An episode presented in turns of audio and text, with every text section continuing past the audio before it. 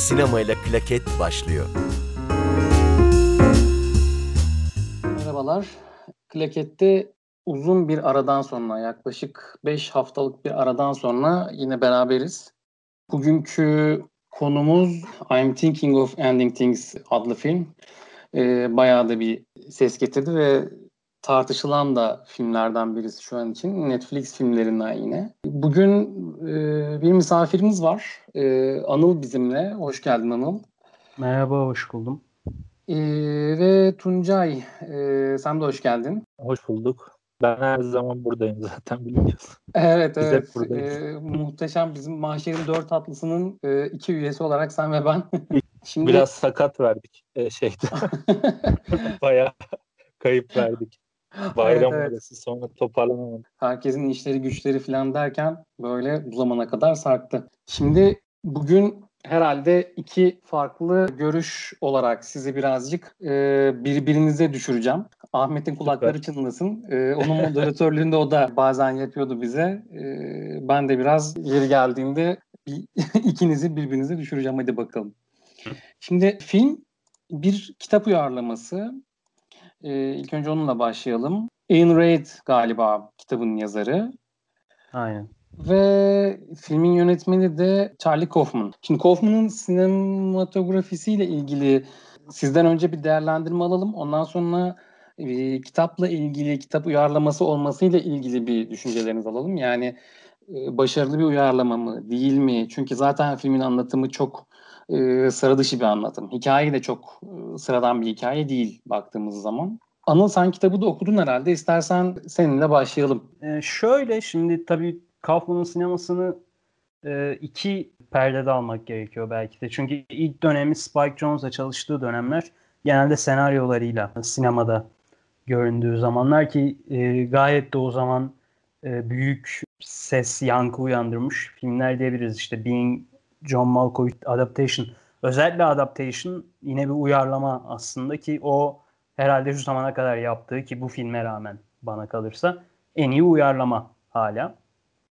Çünkü yapısal olarak hele ki dönemini göz önüne alırsak yani 2001-2002 yılını göz önüne alırsak gerçekten çok uç ve iyi bir noktadaydı e, verdiği gerginlik açısından. Aslında belirli açılardan da benzer hikayeler. Yani e, orada da e, bir nebze bir şizofren karakteri oynuyordu Nicolas Cage. Burada da aslında e, burada farklı gözükse de kitapta öyle. Yani kitapta şizofren bir karakter var. Eğer ben yanlış anlamadıysam en başında abisi olduğunu düşünen ve abisinin öldüğünü düşünen bir şizofren karakterin sonradan bir gece arkadaşlarıyla bir trivia oyununu oynarken bir kadınla konuşması ve e, sonunda kitaba göre kitabın başlangıcında kadının çantasına numarasını koyması ve sonra başlayan bir ilişkiyle başlıyor. Ki e, filmde kısa tutulan bir araba bölümü var. E, çok uzun bir bölüm değil bu. Kitabın büyük bir kısmını bu bölüm alıyor aslında. Ki kitabın en büyük derinliğini bana göre getiren de buydu. Çünkü sürekli kadın düşünürken fark ettiyseniz e, Jake'in böldüğü noktalar vardı. E, içinde düşünürken Jake ne düşünüyorsun diyor. Sürekli bizi tetikliyor adamın kadının adı neydi unuttum. E, Jesse Buckley'in oynadığı karakter neydi? Lucy'nin Lucy'nin e, düşünce e, bölümlerini sürekli bölüyor. E, ve sürekli bize onun bunu bildiğini, onun ne düşündüğünü bildiğini aslında çok da birbirinden ayrı karakterler olmadığını anlayabiliyoruz. Kitapta bu tam tersi şöyle oluyor. E, uzun uzun e, bu kitapta isimsiz bu kadın karakter. E, uzun uzun e, kadının düşünceleriyle kendi başına geçerken sonra bir anda onun düşündüğü şeyin aynısını Jake bir sohbet açarak devam ettiriyor ve filmde daha politik, daha günümüze dair bölümler varken bu aralarındaki tartışmalarda işte kadın meselesi, daha farklı noktalar, sinema işte özellikle Casavets'in filmine yapılan bir gönderme vardı. Kitapta tam tersi noktalar var. Ki Jake karakteri de çok daha farklı bir karakter. İşte ben hatta ilk Jesse Plemons kastına çok şaşırmıştım. Çünkü kitapta anlatılan Jake karakterinin herhangi bir şekilde Jesse Plemons'a uygun düştüğünü söylemek çok yanlış olur. Çünkü e, burada biraz Kaufman'ın direkt seçimi Jesse Plemons'ın e, duruşuyla alakalı Kaufman'ın direkt seçimi olduğunu düşünüyorum. Çünkü daha farklı bir şekilde anlatmak istemiştim kitabı. E, Jake e, normalde şizofren bir karakter, kadını hayal ediyor e, ve aynı zamanda da kitapta eğer ben yanlış anlamadıysam birkaç kişiyle sonrasında konuştum bunu hatta. 30'larında bir karakter yani yaşlı bir karakter değil. İşinde başarılı olamamış sonunda işte bir lisede görevli olarak çalışan bir insan ve filmde ise tam tersi yaşlı bir insan. İzlediği filmlerden özellikle orada da ben o hoşuma gitti çok. E, Tuncay ne der bilemiyorum. Bir tane filmin sonunda Zemeckis e, şeyi vardı. E, hayali evet. filmdeki, filmin içindeki. O çekmemiş normalde ama öyle yazılmış. Aynen. aynen. Oradan kuruyor ve e, yaşlı bir adamın o karakterle, o filmdeki karakterlerle bir nevi şeyini kurup hiç yaşayamadığı hayata dair bir özlemini anlatıyor. Ve sonunda çok daha farklı tiyatral bir noktaya gidiyor tabii. Ama herhalde bir özet olarak sunabilirsek kitap ve filmin farkı açısından bunları sunabiliriz. Ve ekstra da ev bölümü filmde büyük önem taşıyorken hem zaman açısından hem de filmin e, yapısı açısından çok önem arz ettiğini düşünürsek o bölümün kitapta tam tersi çok daha küçük bir bölümü evde geçiyor. E, filmde zaten şey yani hemen hemen dediğin gibi yani başlangıçtaki araba sahnesi aslında hani kitapta ne kadar geçiyor tabii onu bilmiyorum ben kitabı okumadım ama e, filmin süresine baktığın zaman da hani üçe bölmeye kalksak e, Jack'in anne babasının evine giderken arabada geçirdikleri süreç ve evden çıktıktan sonraki kısmı e, düşündüğünde herhalde arabada geçirdikleri toplam süreyle ev aşağı yukarı denktir yani filmin yarısı evde geçiyor desek e, abartmış olmayız hatta belki daha da fazla. Aynen, aynen. Çünkü orada bir atmosfer kurmaya çalışmış duvar kağıtlarıyla. Geri kalan şeyler belki kitaptan da çok yardım almıştır ama özellikle orada kurduğu atmosferde direkt Kaufman'ın izlerini görmek çok mümkün. Peki e, şimdi onu da soracağım. E, bu kitap uyarlaması ile ilgili e, ve filmin genel olarak kendisine bıraktığı ile ilgili Tuncay'ın da bir e, fikrini alalım. Ondan sonra o filmin atmosferini bir tartışalım istiyorum. O tedirgin ya da işte huzursuz diyelim diyebiliriz belki. E, o atmosfer e, sizde nasıl bir etki bıraktı onu bir konuşalım istiyorum. Tuncay sen ne diyorsun filmin genel akışıyla ilgili? Ya ben filmi sevmeyen taraftanım. Baştan onu söyleyeyim. Sürpriz olmasın. Şey güzel bir yerden açtı. İstersen oradan devam edeyim. Anıl ikiye bölüm dedi. Charlie Kaufman sinemasını senaryo ve yönetmen tarafıyla ikiye bölebiliriz bence. Bu üçüncü yönetmenlik denemesi. Ben bu zamana kadar aslında açıkçası hoşlanıyordum Kaufman sinemasında ama bu filmle birlikte önceki filmleri de bana artık hoş gelmemeye başladı diyeyim. Çünkü işte Adaptation'dan bahsetti Anıl. Eternal Sunshine of the Spotless Mind'ın da senaristi. Ee, New York yansımaları ilk filmi. Severim mesela o filmi ama şimdi bu filme bakınca tekrar ona bakınca kendini tekrar ettiğini düşünüyorum. O yüzden çok benziyor. Fark etmişsinizdir. New York yansımaları filmine. Orada da e, yazarın zihninde oluşan, oluşmayan tarzı karışık bir filmdi. Hı hı. Bu Zaten da Eternal, bir ilişki. Eternal Sunshine Spotlight, of Spotless evet. Mind filminde de çok yine zihinle geçen bir e, film. Evet. işte Anıl Adaptation'dan bahsetti. Yine kitap uyarlaması. Yani ben bunların hepsini aynı film olarak görmeye başladım. Öncesinde hoşuma gidiyordu ama sanki tekrar etmeye başladı kendini. Ve çok bunalım hikayesi. Şu an yaşadığımız şeyi düşünürseniz bu pandemi salgın dönemi bence hiç zamana uygun gelmedi. Onun da etkisi olabilir. Yani başka bir zaman gelse belki beğenebilirdim filmi ama zaten hepimiz bunalımdayız. Yani böyle bir kabir azabı dedim şeyde grupta İbrahim. evet evet hatırlıyorum. Bilmiyorum senin şeyini de etkiledi mi? Umarım etkilememiştir. İzleme zevkini. Yo yo izleme zevkimi etkilemedi ama e, zaten filmi ben de e, yarısında bir durdurup e, size sormuştum e, o zaman yani e, emin miyiz yani bu filmin doğru film olduğunu emin miyiz diye.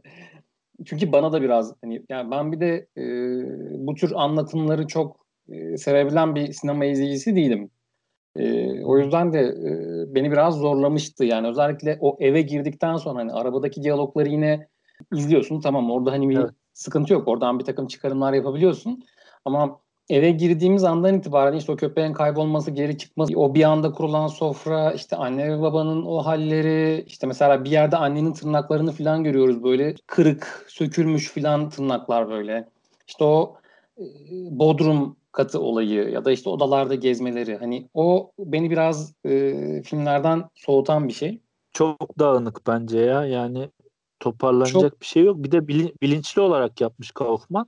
Hani zihnini alabildiğince boşaltmış serbest bir şekilde. Hani hiç durayım bir hesaplı olsun şurada durayım gibi bir hani bizim anlamamızı da istediğini düşünmüyorum. Hani en son sonu da finalini de konuşuruz ama ben çok dağınık buldum genel olarak filmi. Aynen. Peki şimdi mesela şey kısmı beni bir meraklandırmıştı. Orada hatta böyle absürt ve işte türlerle dalga geçen bir filme mi dönüştürecek diye de bir düşünmüştüm o esnada. Bu mesela Bodrum katı e, olayı var ve oraya işte hiçbir şekilde kız çok merak ediyor ama kesinlikle oraya sokmuyorlar ve o Bodrum katıyla ilgili ya da işte onun o girişi o kapısı zaten artık filmde bir nasıl desem bir simge Cam haline geliyor. Değil mi? Korku filmine gidiyormuş gibi. Evet evet müzik müzikler falan giriyor. Böyle bir kamera açıları ona dönmeye başlıyor. Hani bir, bir an bir korku film efekti veriyor ama aslında değil de yani hani e, orada işte Jack karakteri kızın için... kızın bir sırrı varmış gibi hani bir gerilim filmi gibi başlıyor evet. Yani ben onu e... merak ediyorum. Mesela kitapta da böyle mi bir gerilim şeyi mi? Ben tamamını okumadım. Ya kitaba baktım biraz en azından kitapta bir tempo var. Filmde bence bu tempo da yok. Yani o yüzden yani, seyri de baya zor. Şöyle efsanesi evet kitaba göre çok daha uzun. Yani e, kitapta şöyle yemeği yiyorlar. Aslında şey bölümü çok uzun. Eve ilk geliyorlar evin dışında o bu domuz sahnesi falan oralar çok uzun. Sonra evin içine giriyorlar. Garip bir yemek. Yemekten sonra e, anne ve baba tat, mesela tatlı yemiyor orada kadın karakter. Çünkü laktoz toleransı var. Ve anne baba şeye geçiyorlar. E, mutfağa kavga etmeye başlıyorlar. Sonrasında Jake de oraya gidiyor. Sonra kadın Jake'in girme dediği şeye giriyor direkt. Bodrum'a. Ben oradan şunu anladım. Yani Kaufman orada tam tersi kitabın belirli e, anlarda düştüğü şeylere, klişelere düşmek istememiş. Ki çok uzun süre e, şeye girmemekte ısrar ediyor e, bu Bodrum'a girmemekte. En sonunda oraya giriyor. Yani bir yere kadar direniyor Bodrum'a girmemeye. Ama en sonunda o Bodrum'a giriyor. Ki Bodrum'un da kitaptakinden çok farklı bir tasviri yok orada neredeyse aynı. Asıl sonrası daha farklı. Çünkü sonradan filmde işte o yaşlı karaktere uygun olarak kurgulamak için bütün e, Jake'in evde geçirdiği o bütün yıllar annesi babasının ölümüne kadar olan kısım e, kısa bir e, sürede anlatılmaya çalışılıyor. Ki bana göre filmin iki başarısız noktası var yani bu anlamda. Bir o kısım yani bu hızlı bir şekilde e, atlanıp e, ne olduğunu anlayamadığımız işte en sonunda e, şey olduğumuz bir de filmin sonu var bana göre sıkıntılı olan zaten. iki sıkıntı var. Burada da asıl önemli olan bana göre evde geçen bölümde yemek sahnesi. Ve yemek sahnesinde Tony Collette'in performansı. Yani ben filmi ilk orada sevmeye başladım galiba. Hı. Çünkü kahka, kahkahalar attım yani Tony Collette'in oradaki performansına.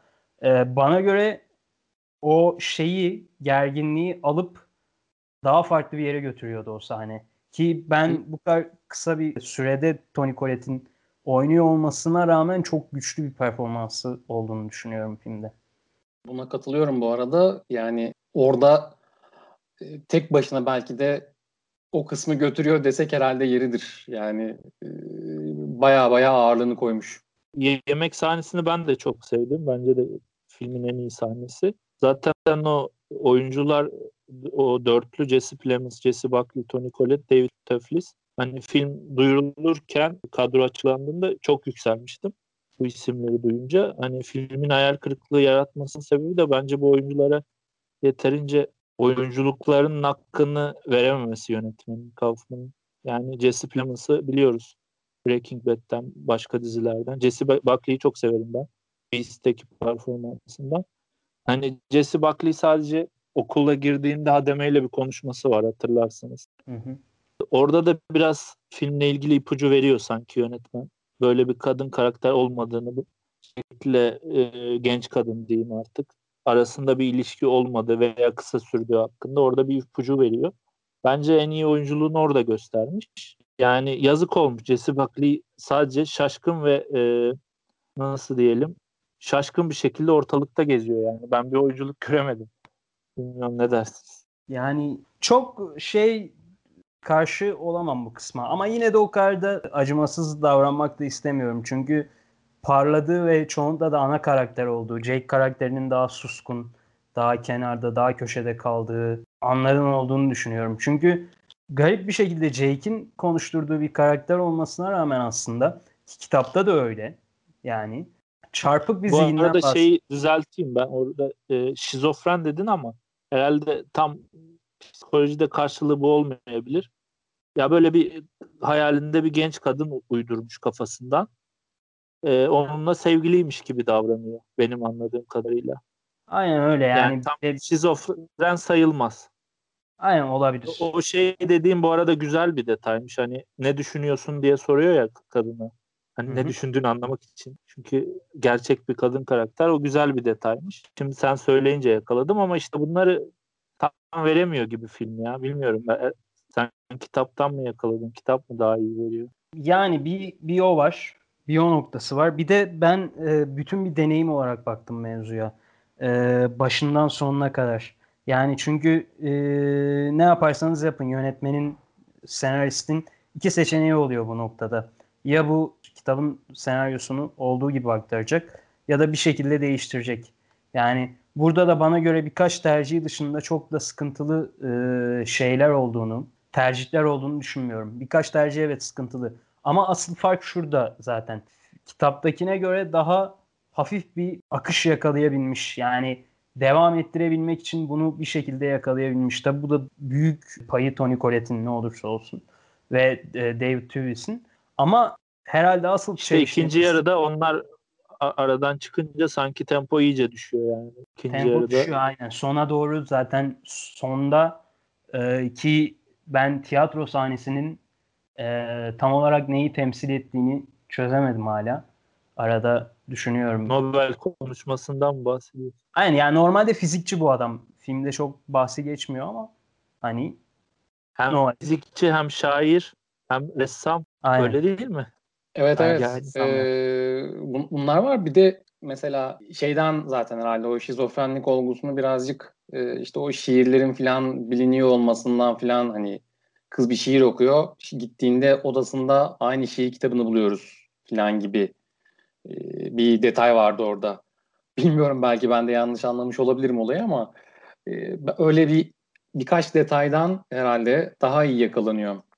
Aynen şiir kitabını buluyordu falan. Benim en büyük hayal kırıklığım şu oldu. Kitapta çok güzel bir pasaj var.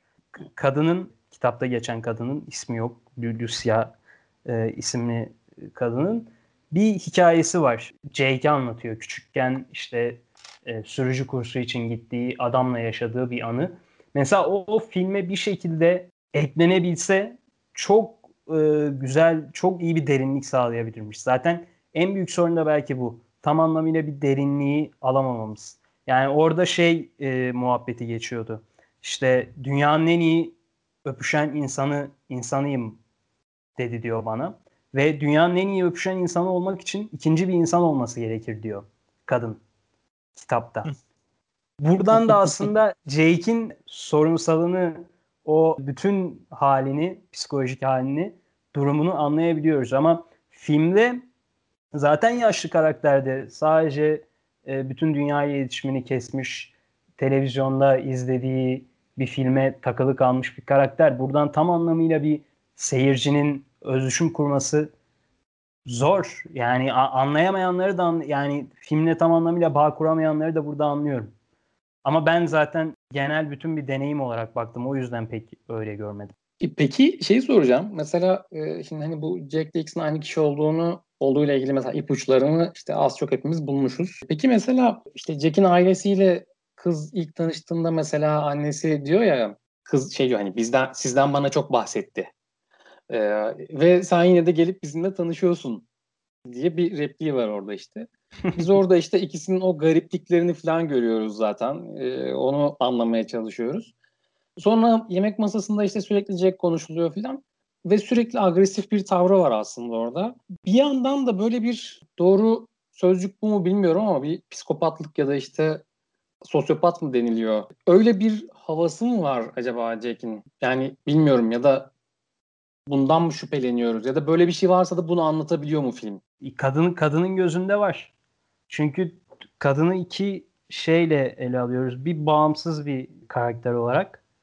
Ee, bir de Jake'le aynı kişi olarak. Diğer tarafta büyük bir tehdit hissediyor kendi varlığına dair. Çünkü çıkmaz bir sokak kendinin varlığını bitirecek olan Jake. Herhalde böyle özetleyebilirim bunu. Dün bir Twitter'da şey okudum. Bir flüt okudum. Orada senin dediğin yerden İbrahim girmiş. Sosyopat dedin ya e, bu dönem son dönemde şey insel muhabbeti çok insel diye bir kelime çıktı. Hani e, beceriksiz erkek mi diyelim nasıl çeviririz bilmiyorum. Onunla ilgili işte bir flüt yapılmış. Hatta bu şeye de gitmiş. Eternal Sunshine of the Spotless Mind'da da böyle bir erkek var. İşte sevgilisinden ayrılıp hafızasını mı silmeye çalışıyordu? Evet. Acı çektiği için. Aynen. Hani bu ikisini bir arada, arada okuduğumuzda gerçekten bir sorunlu erkek. Hatta ileri götüreyim. Şöyle başta söyleyecektim. Şimdi fırsat oldu. Bence bu filmin arkasındaki zihinde de sıkıntı var. Yani hastalıklı bir zihin ve bence tedavi edilmesi gerekiyor. Yani böyle bir film çekmek abartıyorum belki biraz ama yani şey, psiko, psikoloğu falan yani... vardır tabii yönetmenlerin falan kesin ama ilaç kullanıyor bilmiyorum. Yani normal bir zihin değil bu. Ben de, başta dedim yani artık Kaufman'la ilgili fikirlerim çok değişti yani. Ya Kaufman'ın böyle biri olmadığını reddetmek zaten yanlış olur. Ee, başından ya bir de şu sıkıntı var abi 2004'te yazmış mesela bir senaryo. Tamam bunu atlatırsın. Bu, bunu yazmışsın. iyi film olmuş. Hala atlatılmadıysan 16 yıl sonra bir sıkıntı var yani bence. Öyle değil mi? Yani ya, insan değişir, bu... çözer dertlerini. Çözememesi bence büyük bir sıkıntı yani. Ya bu biraz bireyle alakalı. Yani e, bazen gerçekten bu oluyor yani. E, uzun yıllar boyunca insan böyle e, bir ruh halinde kalabiliyor. Yani ben buna çok kızamıyorum. Yani senin için de dert, bazıları için de dert. Bir yönetmenin evet kendini tekrar etmesi, şu bu. Ben daha çok niteliğe bakıyorum. Yani bu noktada bir yönetmenin kendini anlatış tarzı evet bu, budur, bu olabilir. Yani genel olarak ne anlatıyor? Sorunlu erkeği anlatıyor. Yani ben Anomalisa dışında ki bana göre en kötü filmi o. Genel Onu da olarak. çok sevenler var ya. Yani ben onun tam olarak ne seviliyor bilmiyorum. Yani çünkü o çok o çok daha sor o gerçekten o çok sorunlu bir anlatı ve e, orada da erkek değil mi? Başka aynen, buna benzer aynen. mi? Or, aynen, orada da bunu yok buna benzer değil. Orada şu var. Herkesi tek bir erkek şey yapıyor, konuşturuyor. Herkesin sesi aynı. Herkeste bir anomali var. Filmin ismi yine çok şey mi bilmiyorum ama bütün e, animasyon karakterlerde bir kadına aşık oluyor. O, o onun sesi kimin sesiydi? Nedense aklımda Jennifer Jason Leigh diye kaldı ama e, orada bir kadının sesi vardı. Ama o genel olarak başından sonuna sorunlu bir anlatı ve sonu da kötü bitiyor. Mesela birçokları Sine'de New York'u müthiş bir film olarak görür. Bence de iyi bir film ama onda da mesela filmin içerisinde kendini tekrar ediyordu. Benim daha takıldığım noktalar buydu onda mesela. Evet Jennifer Jason Leigh'nin sesiymiş. Ya o... Şuradan bağlayayım. Başta dedim ya senarist Kaufman, yönetmen Kaufman. Bence başarılı bir senarist olabilir ama iyi bir yönetmen değil bence. Bu filmde bunun şeyi gibi. Çünkü yani sinema diline uygun değil bence tarzı. Şimdi Peki. şey gibi biraz daha açayım. Yani zihnindeki şeyleri bu filme boşaltmış. Arkada görüntüler akıyor. işte bunalımlı, kasvetli görüntüler ve entelektüel fikirlerini e, diyaloglarla iki karakter arasında konuşuyor gibi geldi bana. Hani çok fazla şey var bir de. referans var. İşte şiir var, resimler var. Bir sürü sanattan referans almış. Hani bu kadar entelektüel şey birikimini boşaltması benim hiç hoşuma gitmiyor zaten bir yönetmenin. Sinemada hiç hoşuma gitmiyor. Ya ben iyi anmayacağım bundan sonra Kaufman'ı bilmiyorum ne dersiniz. Yönetmen olarak bundan sonra da çok büyük beklentim yok yani. E, peki Tuncay biz seninle film izledikten sonra konuşmuştuk. E, sen şey demiştin hani o tablolar kitapta var mı acaba çok merak ediyorum demiştin. Ha, Kitabı okuyan Anıl var mesela. Şimdi bir soralım var mı acaba o tablolar? Var. Şeyi de söyleyeyim öyle sorayım. Bu e, ikinci arabayla e, şeye gittikleri Jake'in lisesine yemek sahnesinden sonra o uzun kısmı sevdim ben aslında. Gece karlı arabada gittikleri sahne. Ama oradaki muhabbetler işte şeyden Kasevet'in filmi hangi filmiydi? Etki altındaki evet. kadındı galiba. Ondan bahsetme. Aynı diyaloglar var mı kitapta da? Yok. Komple farklı bütün tartışmalar. Dediğim gibi yani hem e, sanat Bu durumda ben haklı oluyorum abi. Kaufman yani tamamen zihnini boşaltmış. Bütün entelektüel birikimini.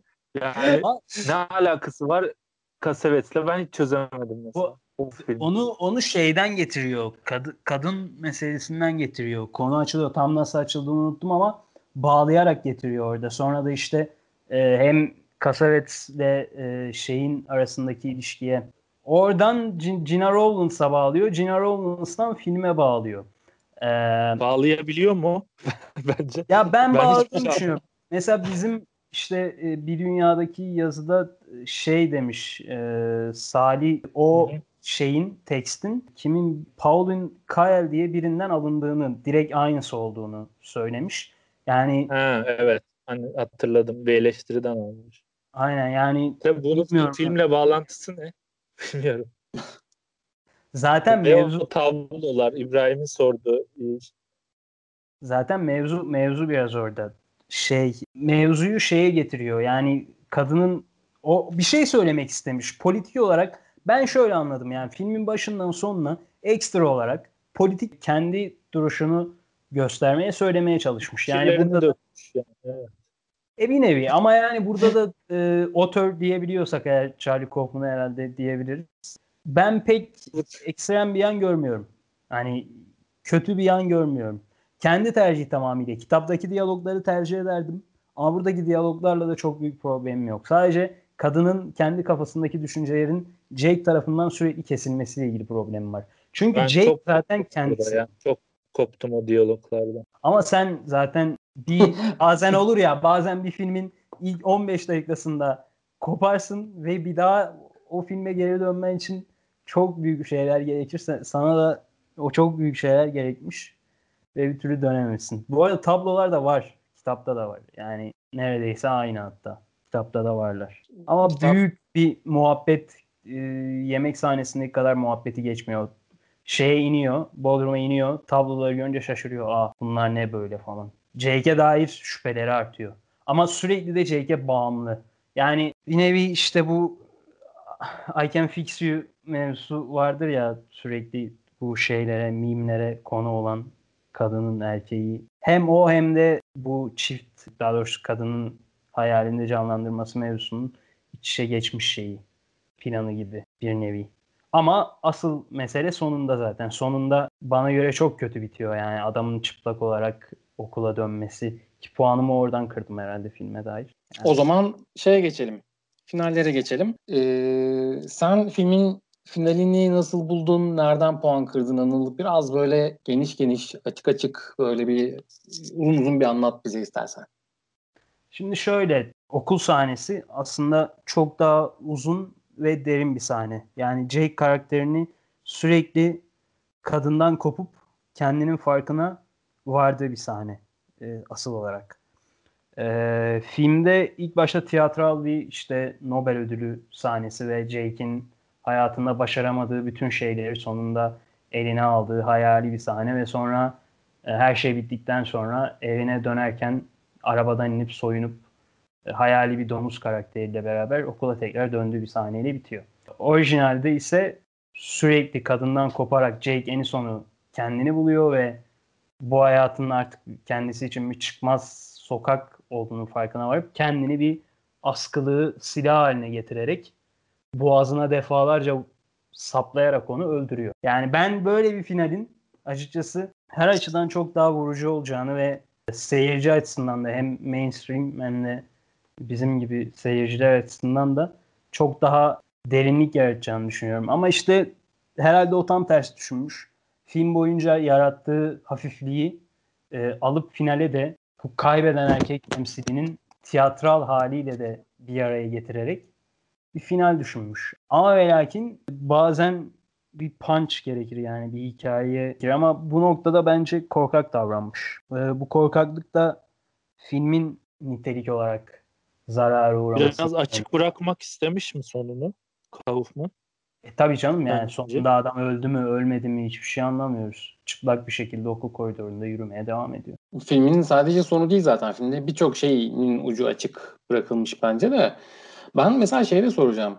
O Oscar sahnesinde o Rezalet yüzlerdeki, sahne abi bu arada. Yüzlerdeki, yüzlerdeki makyajı hatırlıyor musunuz? Yani e, bayağı böyle abartılı bir plastik makyaj vardı e, hepsinin, bütün karakterlerin yüzünde. Yani şey, yaşlandırmışlar ama hani ben hep... bilinçli abartı bilinçli yapmış gibi geldi bana. Bilinçli canım bilinçli. Hani yok çünkü imkansız bir şey onun için Nobel gülünç bir sahne yapmaya çalışmış ama bence rezalet olmuş yani. Hiç ya hani bu en bazı psikolojik e, rahatsızlıklarda şey vardır. E, kişinin özellikle şizofrenlerde falan da bu durum vardır. E, kişi kendini önemli birisi gibi hisseder. Buna inanır.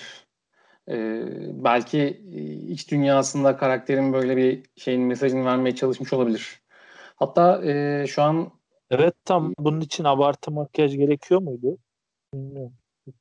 İşte onu bilemiyorum. E, nerede okuduğumu hatırlayamıyorum ama şimdi aklıma geldi. Mesela filmin o kısmını e, A Beautiful Mind filminden filmine çağrışım olarak yorumlayan da var.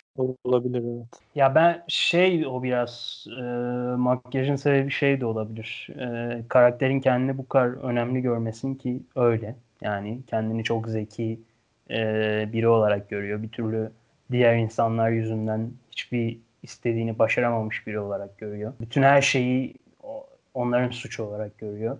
İşte I'm thinking of ending things de zaten en başında kurgudan, kurgunun başlangıcında alınıp e, sonuna kadar o kararın, ölüm kararının verilmesini simgeleyen şey aslında yani.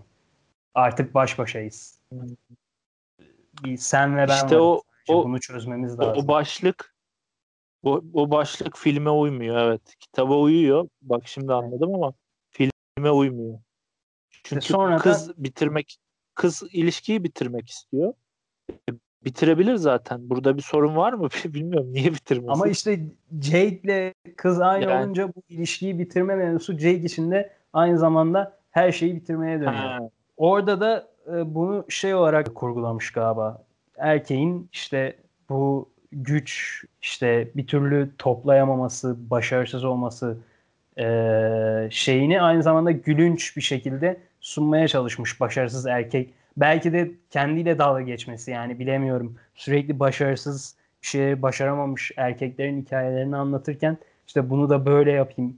Gülünç bir e, insanın hikayesini aynı zamanda anlattığımı göstereyim demiş de olabilir. Yani sonuç olarak kafasına giremiyoruz yönetmenin ama işte ise gülünç bir şey olduğu bence kesin ama yani kurguda kendi kafasındaki kurguda Kaufman'ın. Ya bunu işte sanki daha iyi yapabilirmiş yani. En büyük sıkıntı tempoda bence filmin. Ve o ikilikten bahsettin yani ilk bölümü genç kadın gözünden izliyoruz diyelim. Yarıda bir e, dönüşüm oluyor ve artık Jake'in gözünden izlemeye başlıyoruz ve anlıyoruz ki kadın Jake'in hayalindeki bir kadınmış gibi. Bir iyi bir kurguyla sanki bu yapılabilirmiş yani.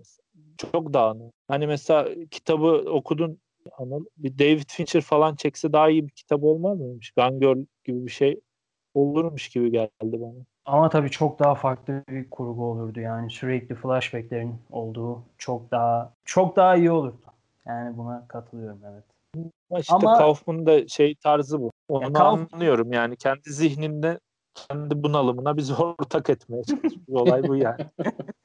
Ama işte Kaufman'ın metni neden seçtiği de işte dediğin gibi apaçık ortada yani. Kaufman'ın da çok böyle kendini seven böyle işte kendiyle barışık, hayatını seven falan bir insan olmadığı da açık galiba yani yıllar süren e, şeylerden sonra herhalde evet. bunu anlayabiliriz. 20 yıldır çözemediğine göre. yani yapacak bir şey yok. Bu noktada Harry Stanton gibi olmak gerekiyor. O Lucy'de mesela kendi yalnızlığını ve bunu bir probleme dönüştürmeme sebebini çok güzel açıklıyordu. Olmadı, yapamadım, bıraktım diyordu. Tamamıyla Harry Dean Stanton'a adanmış bir filmdi ve neyin ne olduğunu anlıyorduk. Ama Kaufman bunun biraz daha romantik tarafında herhalde. Bu şeyi insan bir yerden sonra belki öyle oluyordur. Yani bu sürekli yenilgi hissini, başarısızlık hissini bir romantize edip onun içinde dolanmaya başlıyor gibime geliyor benim. Ya da başlamış 20 yıl önce hala da devam ettiriyor gibi. Evet. E, o zaman isterseniz zaten finalinde konuştuk. Yani ben buradan bakınca hala ben bu arada şey... yani sanki kitabın finali beğenmedim ya. Kaufman iyi ki değiştirmiş dedim ya. Bir intihar uymazmış gibi geldi bu filme final olarak. Yani iyi bir tercih gibi geldi bana Anıl'ın aksine.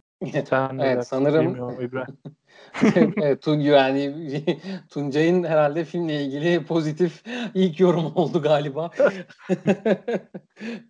ya yine de şunu söylemek lazım. 2020 gerçekten çok garip bir yıl olacak. Yani e, sene sonu listesi yapmaya kalksak 2-3 ay sonra bile yani ne olabilir? O ne film çıkmıyor değil mi? Yani bir de 2-3 tane film sayabiliyorum. Yani evet. Ya bir de film ekimi olmayacak büyük ihtimal.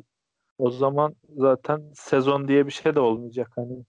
Bu filmle başladık gibi düşünüyoruz da devamı gelmiyor. Yani işte çoğu şeyi ki mesela biraz daha underrated kalan e, bağımsız yapımlar vardı. İşte e, onların çoğunu da e, şeylerden bu votlardan izledik hep yani. Galiba Never Rarely, some, Rarely Sometimes Always öyle düştü. Yani evet. bir, bir Undine Undine'yi de izledik. Ya yani ben izledim bir şekilde ama o da herhalde... şekilde izledik. Aynen. Çinliler sağ olsun. Yani işte ya o değil Mulan bile e, göz, vizyon gösteriminden önce yine bir dijital platformda gö- vizyona girdi. Yani sadece festival filmleri de değil. E, bayağı vizyon filmleri de öyle geldi.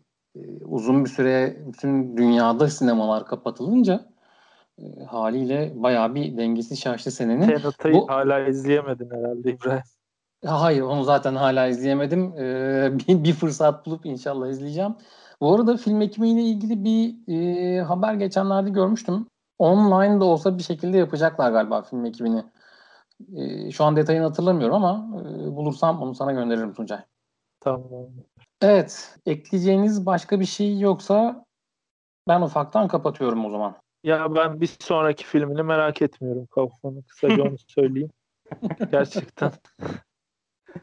Buraya kadarmış yani. Yapacak bir şey yok. Tuncay. Stil baştanı bir daha izlerim. Being of John Malkovich bir daha izlerim. Aklımda güzel kalır en azından hatırası.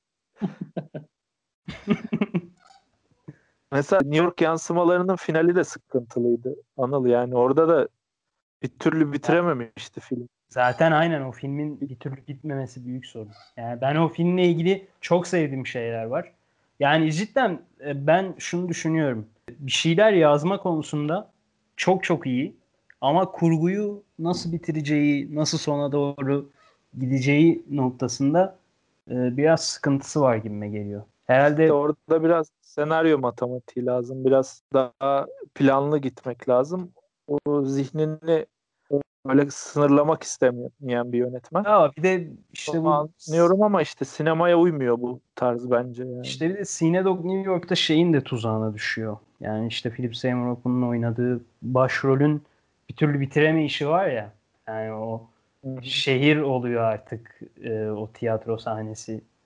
Biraz herhalde orada da aynı şekilde o, onun yarat kendi yarattığı karakterin tuzağına düşüyor. Bir türlü bitiremiyor, bir türlü o noktaya ulaşamıyor. Ya orada yazarlıkla ilgili bir bağ var yine hani onu anlayabiliyorum o olmuştu ama burada bu filmde işlemiyor. Bir yere bağlayamıyorsun. Bilmiyorum.